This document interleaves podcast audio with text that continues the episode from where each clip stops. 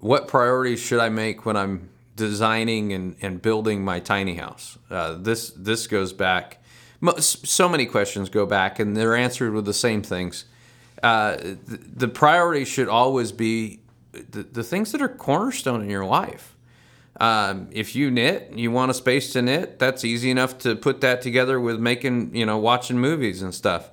Uh, but you know, you're probably gonna have something that's a minor minor portion of your life that, that's going to be left out of the functionality of your tiny house to make room for those major things.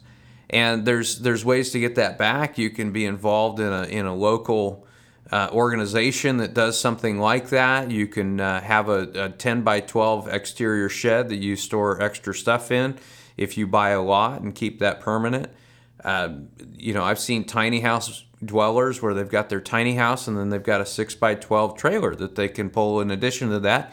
And all the other things that don't fit in their tiny house because they do them less often they're smaller hobbies whatever they are um, they keep them in the trailer and then they pull them out when they want to use them so for us our main priority was um, to provide a space that we could do all the things we wanted um, have a full-size washer and dryer because we have a family of five and and be able to host 12 people inside the house if it's raining or snowing or whatever that looks like and be comfortable doing it.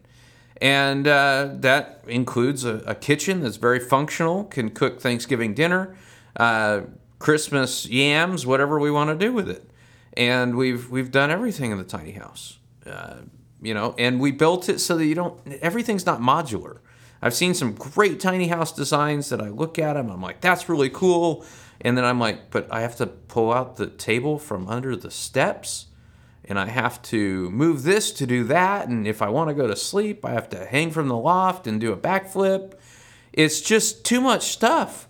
Everything you build in your tiny house should be designed to be in a functional condition 100% of the time. Now, granted, you know, I pull out a couple of folding chairs when we sit down at the table. And, you know, I, I normally wouldn't have to do that, but it's it's two seconds. And in addition to that, if we have guests over, I have a second table. But if I was in a main house, I'd take out a leaf and I'd put the leaf in the table, and then I'd pull out chairs and I move them around. So I'm I'm not doing anything different than I would do in a conventional home. Everything I do in my tiny home is already in place. I don't pull it out of the wall, nothing like that. So tiny house tool.